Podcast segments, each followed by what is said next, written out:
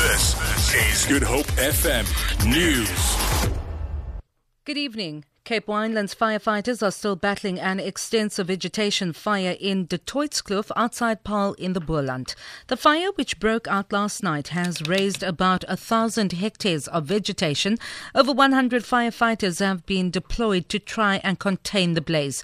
They are trying to prevent the fire from reaching nearby property.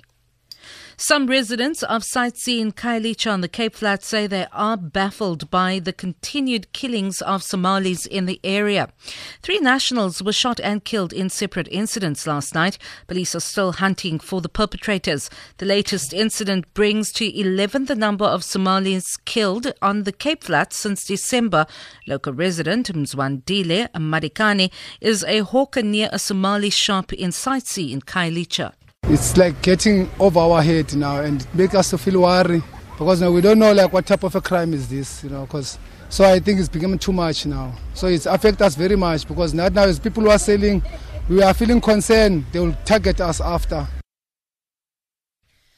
Parliament's Portfolio Committee on Communications is demanding answers as to why the SABC is appealing a Western Cape High Court ruling which effectively left controversial Group Executive for Corporate Affairs, Hlaudi Motsoeneng, without job.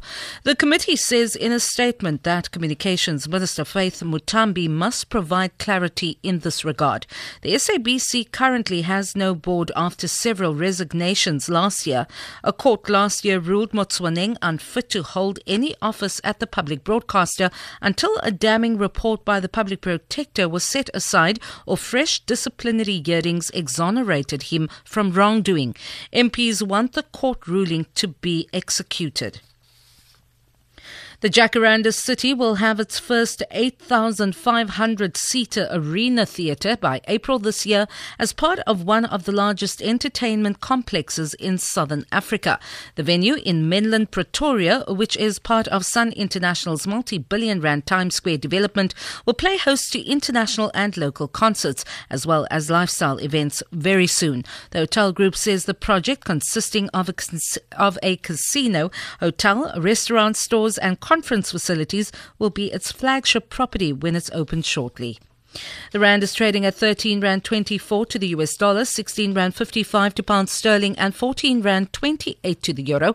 Gold is trading at $1,217 an ounce. The price of Brent crude oil is at $56.73 a barrel. For Good Hope FM News, I'm Vanya Klucher-Collison.